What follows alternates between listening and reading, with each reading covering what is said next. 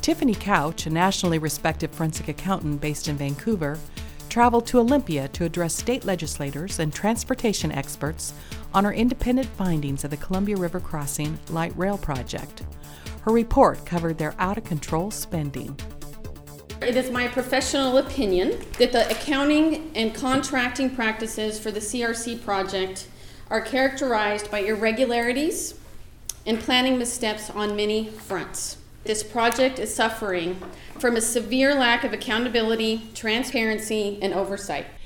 Absence of proper accounting procedures was a consistent thread through her 20 minute address, which led Couch to ask for a CRC timeout. These irregularities are of a sufficient depth to warrant an intervention on this project and perhaps a termination or delay until procedures are in place that will provide for centralized accounting and financial decision making and compliance with federal and state contracting standards. Couch's research included examining contracts and uncovering the money trail. When she discovered there was no clear documentation of CRC finances, she pieced the breadcrumb trail together on her own by sifting through the data dump. When I read the interstate agreement, it clearly says that the states are going to share equally in costs.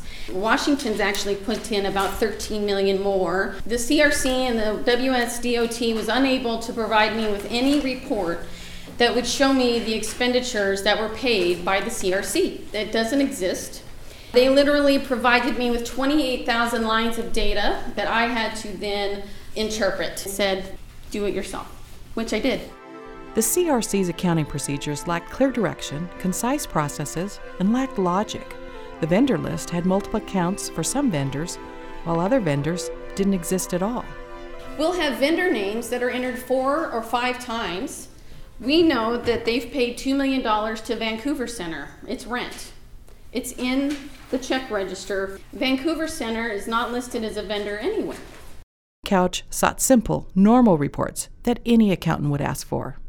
We don't have a budget to actual report. We don't have a job cost report. We don't have a balance sheet, an income statement. We have nothing that would be a typical um, accounting report that people can look at and make good decisions on. Markups taken by David Evans and Associates, the primary vendor of the CRC, appear to far extend those that are normally accepted in the business world. They were allowed to mark up every single billable hour by 172.82% for an overhead rate. And then on top of that, an additional 31% for a profit margin. Task orders are buried under multiple change orders, resulting in costs far outpacing the amount agreed upon in the contract, and the spending continues. There are 11 task orders, eight of which were over budget and over time. Okay? And we're not talking about a little bit over budget. We're talking about 63 change orders that included $25 million in additional costs.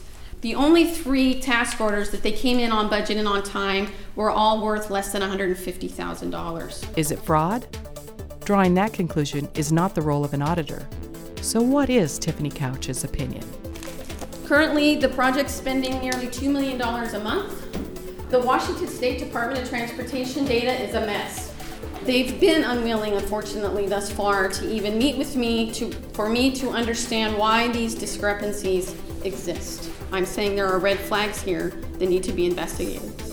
Stay up to date with the news source that broke the story on the CRC, Cube.com.